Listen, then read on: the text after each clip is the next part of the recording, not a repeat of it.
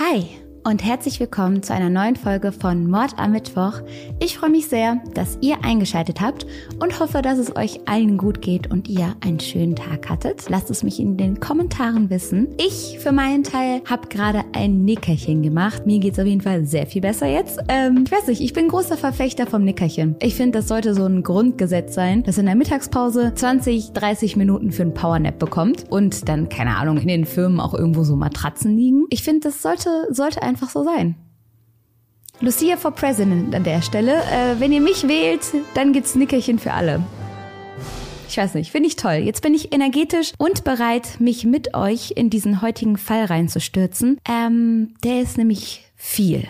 Mhm. Ich glaube, daraus hätte man fünf Folgen machen können. Ich habe versucht, mich bei der Recherche knapp zu halten und das Ganze, naja, in einer verträglichen Portion für euch zu halten. Aber es ist wahnsinnig viel passiert und man wird der Größe dieses Falls eigentlich gar nicht gerecht und trotzdem habe ich es versucht. In diesem Podcast hier geht es ja immer wieder um die Frage, Gibt es eigentlich das Böse? Ist es so, dass Menschen wirklich mit etwas Bösen in sich auf die Welt kommen? Und ich muss sagen, die meisten Fälle haben mir immer wieder bestätigt, dass es das Umfeld ist, was viel dazu beiträgt. Ich kann mir häufig nicht vorstellen, dass ein Kind auf die Welt kommt und bereits etwas Böses in sich trägt. Und auch dieser Fall zeigt wieder, dass Täter früher häufig einmal selber Opfer waren. Was denkt ihr dazu? Glaubt ihr daran, dass es etwas grundauf Böses gibt? Oder denkt ihr auch, dass viele Menschen einfach Opfer ihrer eigenen Umstände werden und zu dem gemacht werden, was sie dann später sind? Finde ich eine interessante Diskussion. Ich bin gespannt, eure Meinung dazu zu lesen. Und äh, wenn ihr sowieso gerade schon eure Meinung unten reinschreibt, könnt ihr mir auch gerne ein Abo da lassen. Und jetzt geht's los. Ich erzähle euch nämlich heute von dem Night Stalker, aka Richard Ramirez. Am 29. Februar 1960 kommt Richard Ramirez in El Paso, Texas, zur Welt. 29. Februar, das ist übrigens auch der Geburtstag von Eileen Warnes, über die haben wir im letzten Video gesprochen. Ein Zufall? Wahrscheinlich. Richard ist das jüngste von fünf Geschwistern. Seine Eltern heißen Julian und Mercedes. Interessant hierbei ist, dass die Mutter von Richard sehr, sehr religiös ist. Oft nimmt sie ihn mit in die Kirche. Und das ist etwas, das könnt ihr euch für später schon mal merken. Als Richard ein Kind ist, wird bei ihm Epilepsie festgestellt. Das Ganze ist so zum Vorschein gekommen, dass er bei einem Test geschmuggelt hat, nicht geschmuggelt, ge, wie heißt es nochmal? Ge, ge, gespickt. Aber ich habe ein anderes Wort gesucht. Naja, fällt mir bestimmt heute Nacht um drei wieder plötzlich ein. naja, so ist das. Auf jeden Fall, er hat gespickt während eines Tests. Der Lehrer hat ihn dabei erwischt und dann vor der Klasse eben, ja, zusammengeschrien. War wahrscheinlich noch eine andere Zeit und ein anderer pädagogischer Ansatzpunkt. Auf jeden Fall ist Richard dann in eine Art Starre verfallen und hat daraufhin einen epileptischen Anfall bekommen. Diese Anfälle ziehen sich durch Richards Kindheit. Er bekommt die immer wieder, aber sein Umfeld gewöhnt sich daran und irgendwann ist das Teil seines Alltags. Was den anderen dabei nicht auffällt, ist, dass Richard noch einen zweiten Zustand hat, in den er teilweise verfällt. Er wird dann plötzlich ganz still, bekommt so einen leeren Blick in seinen Augen und trennt sich praktisch von der Realität. Er verfällt in eine Traumwelt und ist kaum noch ansprechbar. Dabei ist er aber nicht wie bei seinen epileptischen Anfällen vollkommen bewusstlos, aber diesem Zustand sehr, sehr nahe. Körperlich anwesend, geistig aber ganz weit weg. Richard erzählt erzählt später, dass er bei diesen Anfällen immer wieder Monster gesehen hat. Die sind wohl vor seinem inneren Auge hin und her gehuscht, haben ihn eingenommen und in diesen Trance-Zustand versetzt. Er sagt aber, daran habe er sich schnell gewöhnt und irgendwann dann sogar mit diesen Monstern gesprochen und interagiert. Sie waren laut Richard einfach ein Teil von ihm. Jahre später wird bei Richard etwas namens Temporallappenepilepsie festgestellt. Und das sorgt dafür, dass die Menschen, die darunter leiden, teilweise ihr ganzes Verhalten ändern. Diese Verhaltensänderungen spielen sich auch nicht nur während der Anfälle ab, sondern können eben nachhaltig den gesamten Charakter beeinflussen. Das könnte sich zum Beispiel dadurch äußern, dass diese Menschen einen verstärkten Sexualdrang haben oder in eine Richtung obsessiv werden, zum Beispiel ganz, ganz religiös. So viel zu dem kleinen Richard Richard, der damals übrigens immer nur Richie genannt wurde. Und jetzt etwas zu seinem Umfeld. Wir fangen mit dem Vater an, Julian Ramirez. Richards Vater ist verhaltensgestört. So wird er immer wieder beschrieben. Es wird erzählt, dass er seinen Kopf gegen die Wand geschlagen hat, sich selbst verletzt hat, bis er blutet und von 0 auf 100 je zornig und aggressiv werden konnte. Die Aggression, die er ganz, ganz lange nur sich selbst gegenüber in sich getragen hat, lässt er bald schon an seiner Frau und den Kindern aus. Ich glaube, dass das auch ein bisschen was mit Richards Verhaltensauffälligkeiten zu tun haben könnte. Denn Richard versucht immer wieder besonders still zu sein. Er hat große Angst davor, seinen Vater aufzubringen, ihn wütend zu machen und die aggressive Seite an ihm zu triggern, weshalb Richard wie bei einem schlafenden Grizzlybär um seinen Vater herumtapselt, versucht richtig still zu sein und ihn nicht zu wecken. Ich kann mir vorstellen, dass er sich auf diesem Wege antrainiert hat, sich immer wieder in seine Scheinwelt zurückzuziehen, um seinen Vater eben nicht zu ärgern. Teilweise geht Richard dann gar nicht erst nach Hause. Er verbringt mehr Zeit in der Schule, streunt auf den Straßen herum und übernachtet nachts sogar auf Friedhöfen. Alles, um nur nicht nach Hause kommen zu müssen. Eine wichtige Bezugsperson für Richard ist sein Cousin, Miguel Ramirez, der von allen aber nur Mike genannt wird. Der ist elf Jahre älter als Richard und Richard findet ihn richtig cool. Ich denke mal, wir haben fast alle so diesen älteren Cousin oder diesen coolen Onkel, der noch studiert hat, als man ein Kind war oder so, den man so, so cool fand. Und so war das bei Richard. Sein Cousin war sein großes Vorbild. Mike ist ein Veteran aus dem Vietnamkrieg und hat Richard immer wieder von seinen Kriegsstories erzählt. Nachdem Mike nämlich aus dem Krieg zurückgekehrt ist, wurde er praktisch als Held gefeiert. Ein amerikanischer Soldat, der für sein Land gekämpft hat. Die Wahrheit war, dass Mike in Vietnam seiner Mordlust nachgegangen ist.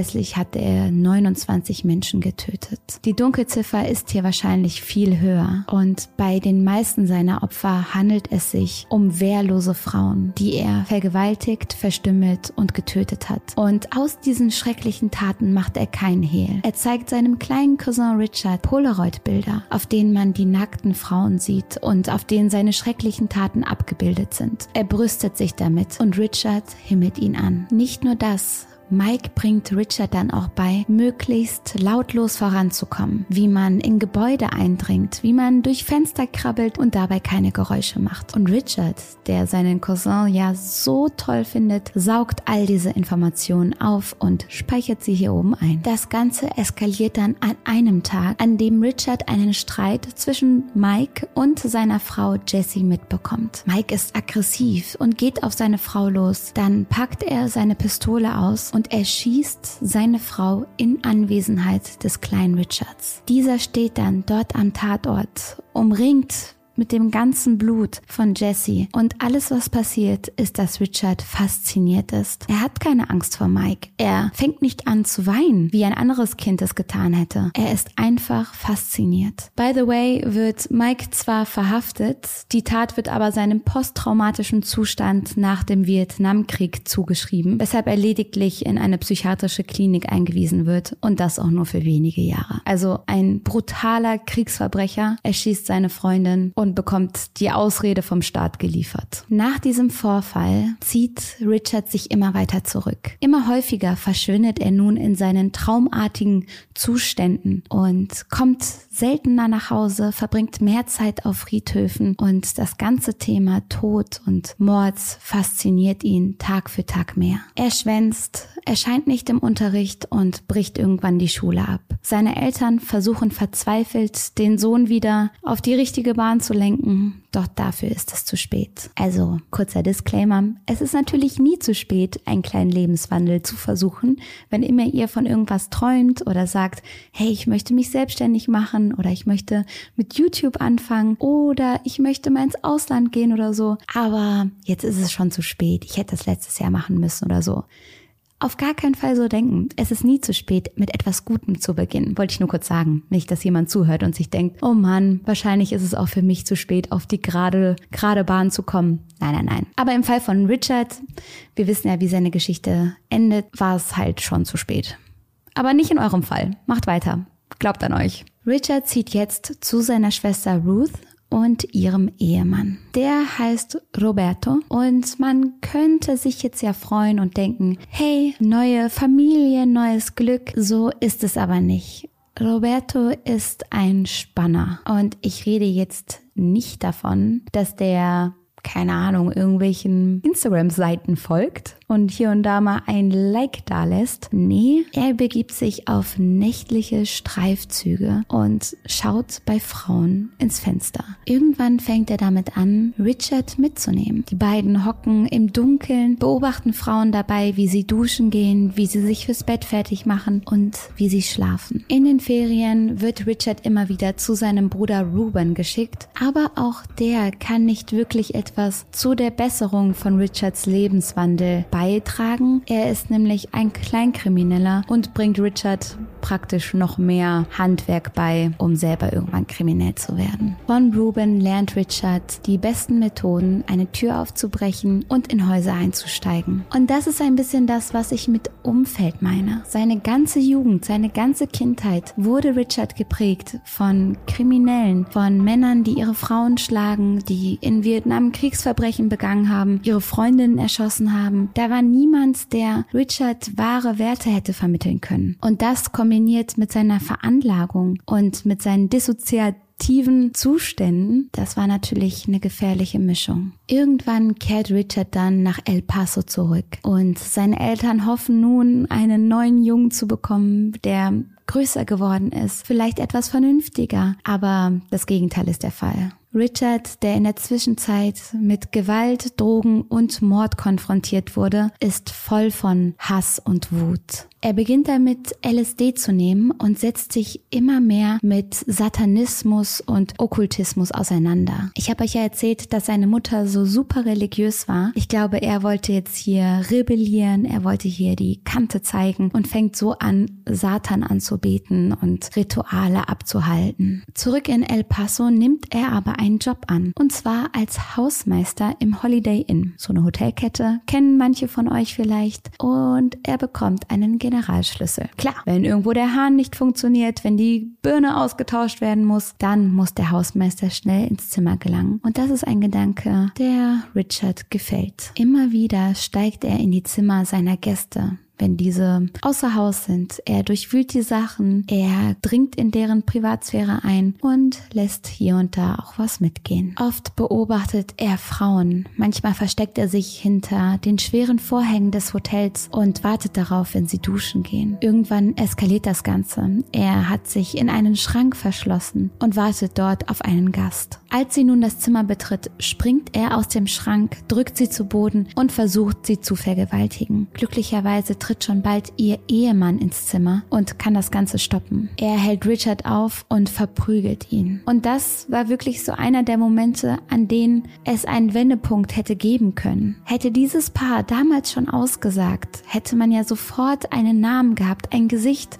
Man wusste ja, dass er dort arbeitet. Vielleicht wäre die Folge dann sehr viel kürzer ausgefallen, aber leider haben sie den Vorfall nicht gemeldet. Sie standen unter zu großem Schock, wollten nicht aussagen und sind nach Hause gefahren, ohne den Vorfall bei der Polizei anzuzeigen. Und so weiß niemand, was Richard vorhatte. Als er 22 ist, zieht er dann nach Kalifornien. Dort nimmt er sehr, sehr viel Cocaine. Das wird dann zu seiner Hauptdroge. Aufgeputscht bricht er dann in Häuser ein, rennt durch die Straßen, zieht durch die Nacht und klaut Autos und Wertgegenstände. Häufig wohnt er dann in den gestohlenen Autos und fährt mit denen durch die Nacht. Er pendelt immer wieder zwischen Los Angeles und San Francisco und wird dort später auch töten. Zeitgleich breitet sich seine Faszination für den Satanismus immer stärker aus. Er ist auf der Suche nach Gleichgesinnten. Er sieht Satan als seinen Führer und Beschützer. Und irgendwann fühlt er sich als Vertreter Satans. Er würde in seinem Namen kämpfen und töten. Das sei sein Schicksal. Sein Drogenkonsum nimmt zu, er bricht immer weiter ein, er überfällt Frauen, er vernachlässigt seine Hygiene. Immer wieder ist die Rede davon, dass er sehr, sehr schlecht gerochen hat. Er kümmert sich nicht mehr um seine Zähne, die verfaulen nach und nach alle und das reicht ihm irgendwann nicht mehr. Kurz darauf beginnt seine Mordlust. Am 10. April 1984 Richard Hey, it's Kaylee Cuoco for Priceline. Ready to go to your happy place for a happy price? Well, why didn't you say so? Just download the Priceline app right now and save up to 60% on hotels. So, whether it's Cousin Kevin's Kazoo concert in Kansas City, go Kevin, or Becky's Bachelorette Bash in Bermuda, you never have to miss a trip ever again. So, download the Priceline app today. Your savings are waiting. Go to your happy place for a happy price. Go to your happy price, Priceline.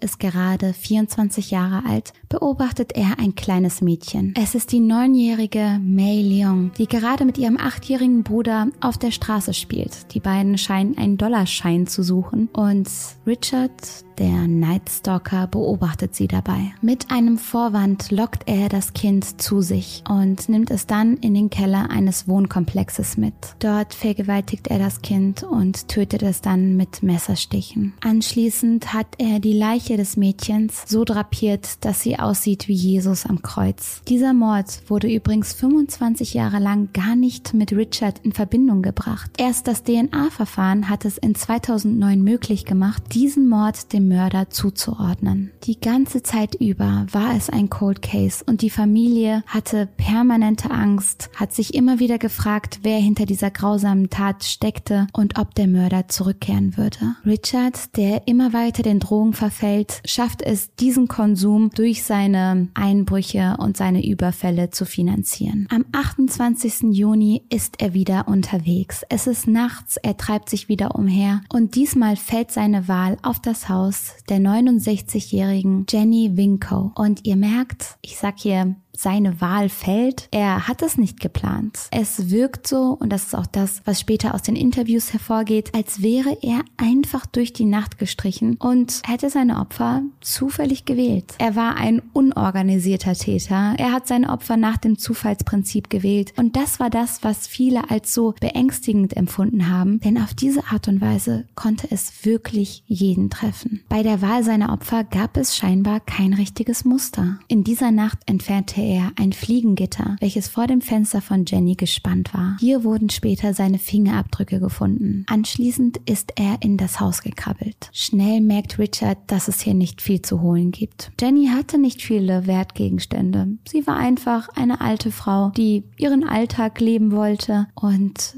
Richard merkt, dass er richtig wütend ist. Er beschließt, Jenny muss auf andere Art und Weise bezahlen, wenn nicht mit Geld und Goldschmuck. So ersticht er die 79-Jährige im Schlaf. Und Richard spürt dieses Gefühl, das, was er gefühlt hat, als er gesehen hat, wie sein Cousin seine Frau erschossen hat. Adrenalin, Faszination und ein Rausch. Ein Rausch an Glückshormonen, den er wieder spüren möchte. Interessant ist, dass er auch immer wieder diese gewaltlosen Einbrüche verübt. Obwohl seine Mordserie jetzt offiziell begonnen hatte, ist er auch immer wieder in Häuser eingestiegen und hat dem Bewohner nichts getan. Fast jede Nacht bricht er nun in ein anderes Haus ein. Seine Kokainabhängigkeit Krankheit wird ihm dabei übrigens beinahe zum Verhängnis. Er kann oft im absoluten Drogenrausch teilweise gar nicht unterscheiden, ob es Nacht oder tags ist. So beschließt er, für den Rausch, den er durchs Morden erlangt, die Drogen abzusetzen. Innerhalb von knapp fünf Monaten verübt Richard nun 17 weitere Attacken. 13 weitere Leute sterben entweder sofort oder später an ihren Verletzungen. Ich werde hier übrigens nicht auf die ganzen Taten eingehen. Dafür hätte es eine weitere oder drei weitere Folgen gebraucht, um den Opfern auch wirklich gerecht zu werden und nicht hier einfach nur irgendwelche schrecklichen Taten komplett runterzurattern. Ähm, genau. Deswegen habe ich mich dazu entschlossen, die einzelnen Taten nicht alle aufzuführen. Aber ich spreche jetzt über ein ganz wichtiges Datum in diesem Fall. Denn am 17. März attackierte Richard die 22-jährige Maria Hernandez vor ihrer Wohnung in Rosemead. Und was jetzt passiert, ist der absolute Wahnsinn. Sie rennt vor ihm weg in die Garage rein, Richard ihr hinterher mit einer Pistole bewaffnet. In den Händen, die sie nun vor ihr Gesicht hält, hat sie ihren Autoschlüssel. Und der rettet ihr das Leben. Richard schießt nun auf ihr Gesicht und der Schuss wird von dem Schlüssel abgefangen. Maria stellt sich daraufhin tot, was komplett genial ist und was ich auch immer bei Filmen denke. Stellt, bleibt doch liegen. Wisst ihr, was ich meine? In diesen Horrorfilmen, wenn die dann anfangen, sich zu bewegen, obwohl der Täter direkt noch daneben steht. Bleibt doch liegen. Und Maria hat auf mich gehört die bleibt liegen und überlebt. Richard, der denkt, hier ist alles getan und erledigt, läuft nun ins Haus. Die Mitbewohnerin von Maria, Daily Yoshi Okazaki, die 34 Jahre alt ist, hat die Schüsse gehört und sich nun in der Wohnung versteckt. Sie hockt hinter einem Tresen und hofft und bangt und vermutet irgendwann, die Luft sei rein. Sie hört keine Schritte mehr und glaubt, Richard habe das Haus wieder verlassen.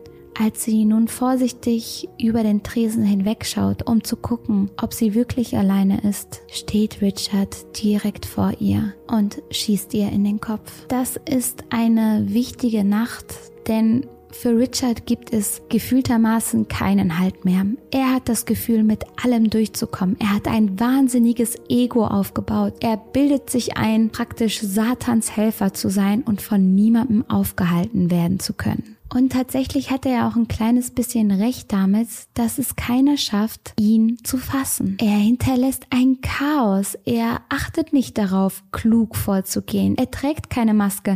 Er trägt keine Handschuhe. Er verbreitet Chaos und fühlt sich der ganzen Welt und vor allen Dingen der Polizei überlegen. Noch in derselben Nacht attackiert er also die 30-jährige Veronica Yu. Er zieht sie aus ihrem Auto und bevor sie fliehen kann, schießt er zweimal auf sie. Fast wäre es jedoch für Richard einmal gehörig schief gegangen. Am 27. März dringt er wieder in ein Haus ein und überrascht ein Pärchen. Den Mann erschießt er sofort und seine Frau Maxine Zazara fesselt er. Diese kann sich aber unbemerkt aus den Fesseln befreien, krabbelt rüber zu der Waffe ihres Mannes, packt diese und richtet sie auf Richard.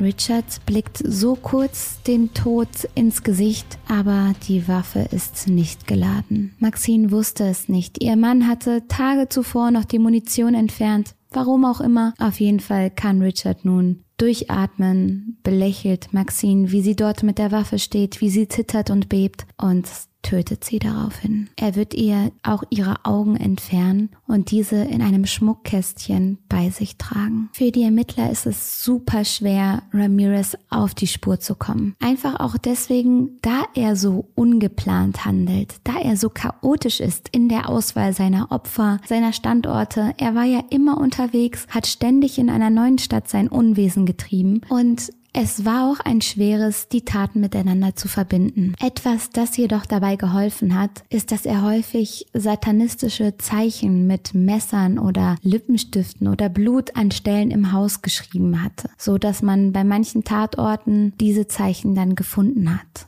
Opfer, die er nicht sofort tötete, zwang er vorher dazu, satanistische Rituale aufzusagen oder Satan ihre Treue und Liebe zu schwören. Man hat also kaum Anhaltspunkte, um Richard auf die Spur zu kommen. Es gab keine DNA-Verfahren, es gab keine Kameraaufzeichnung, er war nirgendwo ein Angestellter, er war kein Familienvater, sondern ein Landstreicher, der sein Unwesen trieb. Etwas, das ihn aber besonders gemacht hat, waren seine Schuhe. Es war ein ganz spezielles Paar Sneaker von der Marke Avia. Im Blumengarten der Sasaras hinterlässt er damals zum ersten Mal einen Fußabdruck. Denselben Fußabdruck findet man dann noch bei einem anderen Tatort.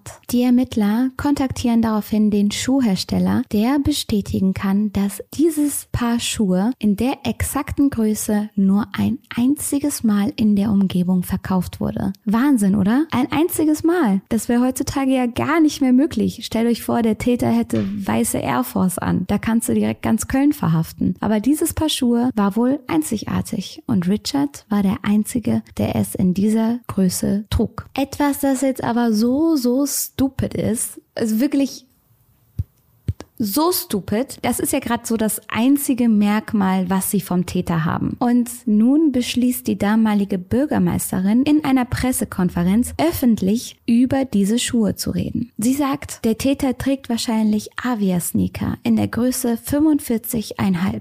Und Richard kriegt das natürlich mit. Die Nachrichten über den Nightstalker gehen durch das ganze Land. Das ist das, was Richard auch so aufgeputscht hat. Er war eine Berühmtheit. Alle haben ihn gesucht. Die Polizei war hinter ihm her. Die Presse wollte wissen, wer er ist. Und Richard hat es geliebt, die Medien zu verfolgen. Er hat sich gefühlt wie eine Berühmtheit. Und so war es natürlich kein Zufall, dass Richard auch von den Sneakern mitbekommen hat. Am selben Abend wirft er diese dann noch von der Golden Gate but Bei seinen nächsten Opfern lässt er seine Identität aber nicht mehr im Unklaren. Er liebt den Namen, den die Presse ihm gegeben hat, der Night Stalker. Es klingt angsteinflößend, es klingt nach etwas Teuflischem, ganz nach dem, was Richard erreichen wollte. Und an der Stelle habe ich einen Post gesehen, wo jemand geschrieben hat, können wir aufhören, Serienkillern coole Namen zu geben? Night Stalker. Klar, so will man selber jetzt nicht genannt werden, aber es klingt auf jeden Fall sehr viel cooler als ne, wie war der Post? Freunde, ich blend's euch ein. Das fand ich ziemlich funny. Maybe if we didn't give serial killers such cool names like the Night Stalker and we'd instead call them the small PP killer, we'd have less serial killers.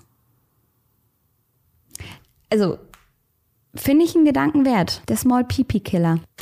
So heißt er jetzt. Auf jeden Fall brüstet sich Richard nun mit dem Namen Nightstalker und flüstert seinen Opfern vor oder nach der Tat, ich bin der Nightstalker, ins Ohr. Etwas, das die Opfer auch immer wieder bemerken, ist der schlechte Mundgeruch von Richards und seine verfaulten Zähne. Das bleibt allen im Kopf. In einem der gestohlenen Wagen können sie dann auch noch einen Fingerabdruck von ihm festmachen. Und diese ganzen kleinen Hinweise, der Fakt, dass es immer mehr Überlebende gibt, dass es immer mehr Opfer gibt, die über Richard reden können, die sich sein Gesicht gemerkt haben, da er ja zum Beispiel keine Maske trägt, die gesagt bekommen haben, ich bin der Nightstalker. Dadurch gibt es immer mehr kleine Hinweise und die Polizei kann endlich am 29. August ein Täterprofil erstellen und vor allen Dingen ein Fahndungsfoto releasen. Der Night Stalker hat somit ein Gesicht. Am 30. August 1985 fährt Richard Bus. Er möchte seinen Bruder besuchen gehen. Ihr merkt, dieser Mann hat echt zu viel Selbstbewusstsein. Also er fährt einfach mit öffentlichen Verkehrsmitteln quer durch Amerika, obwohl er von allen gesucht wird. Da merkt ihr, wie unantastbar er sich bereits fühlt. Er versucht gar nicht, sich zu verstecken. Er fährt Bus und mit dem Bus fährt er dann auch wieder zurück nach Los Angeles. Interessant hierbei ist, dass an dieser Busstation mehrere Einsatzkräfte teilweise inkognito undercover rumstehen und darauf achten sollen, dass wenn der Nightstalker da irgendwo rumläuft, dass sie ihn halt packen. Und dann ist es so, dass Richard da einfach rumläuft, aber er wird halt nicht gepackt, weil die alle irgendwie träumen oder durch die Gegend gucken oder gerade Mittagspause machen. Auf jeden Fall läuft Richard dann in einen Kiosk rein. Er hat Durst. Angst. Und während er da so durch den Laden streift, hört er auf einmal aufgeregte Stimmen. Es sind ein paar Frauen, die immer wieder sagen, ah, El Matador, El Matador. Also der Killer, der Killer. Und da wird Richard, glaube ich, klar, dass die Leute mittlerweile wissen, wie er aussieht. Als er dann kurz darauf sein Gesicht auf der Titelseite einer der Zeitungen im Laden sieht, verlässt er diesen panisch. Sein Plan ist nun, Ab nach Mexiko. Ich muss fliehen. Beim ersten Versuch, in ein Auto einzubrechen, wird er von dem Besitzer verjagt. Sein zweiter Versuch scheitert auch. Er versucht eine Frau in ihrem Auto zu überwältigen, wird dann aber von ihrem Ehemann verprügelt. Richard schafft es auch diesem Ehemann zu entkommen, wird aber dann plötzlich von mehreren Anwohnern gejagt. Sie schreien alle El Matador und rennen ihm hinterher. Sie verfolgen Richard, bis sie ihn endlich fassen und ringen ihn zu Boden. Gegen 8 Uhr morgens wird die Polizei von diesen Bewohnern angerufen, die dann sagen, ey, wir haben mal euren Job gemacht, so. Also wie krass ist es? Und ich glaube, das war auch wirklich das, was Richard überhaupt erst so gefährlich gemacht hat. Es war die Nacht. Es war der Moment. Es war der Überraschungseffekt. Richard war ein schmächtiger Kerl. Er war nicht grundsätzlich angsteinflößend, aber er hat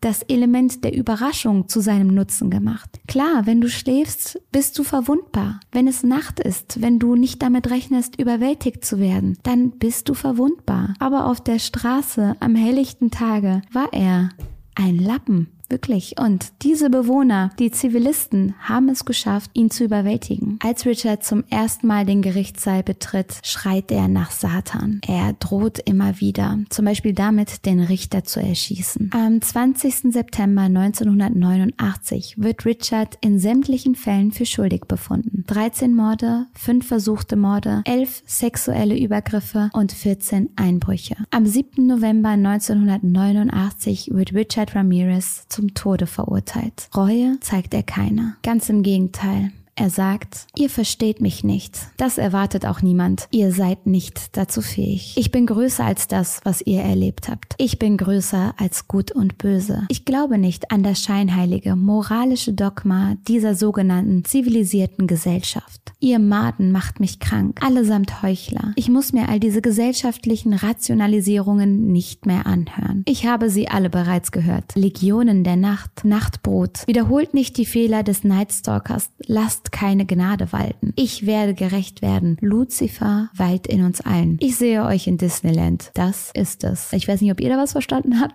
Ich habe gar nichts verstanden. Im Gefängnis heiratet Richard sogar. Er bekommt zahlreiche Liebesbriefe, Aufmerksamkeit von Frauen des ganzen Landes. Er hat Fans überall. Sehr, sehr seltsam. Ich verstehe immer noch nicht, warum, warum Serienkiller immer noch so viel dieser Aufmerksamkeit bekommen. Also es ist mir wirklich ein Rätsel. Das gibt's ja auch in vielen anderen Fällen wie Chris Watts zum Beispiel, der nach wie vor etliche Liebesbriefe in seine Zelle geliefert bekommt. Mir fehlt die Erklärung dafür. Aber spannendes Thema, oder? Vielleicht kann ich mich da mal was reinlesen, was so ein Ansatz wäre, um das zu erklären. Auf jeden Fall, seine Ehe scheitert in 2009, als seine Frau erfährt, dass er das neunjährige Mädchen getötet hat. Ähm, ja, und dann stirbt der Night Stalker, Richard Ramirez, aber nicht an seiner Hinrichtung, sondern er stirbt an Leukämie. Und das ist der Fall des Night Stalkers. Es ist wirklich Wahnsinn. Es ist wie ein ganz, ganz schlechter Horrorfilm. Dieser durch Drogen aufgeputschte Typ, der durch die Nacht rennt, in die Häuser einsteigt, ein Chaos verbreitet, keine Maske trägt, keine Handschuhe, einfach Schaden anrichtet, ohne Rücksicht auf Verluste und damit so, so lange durchkommt.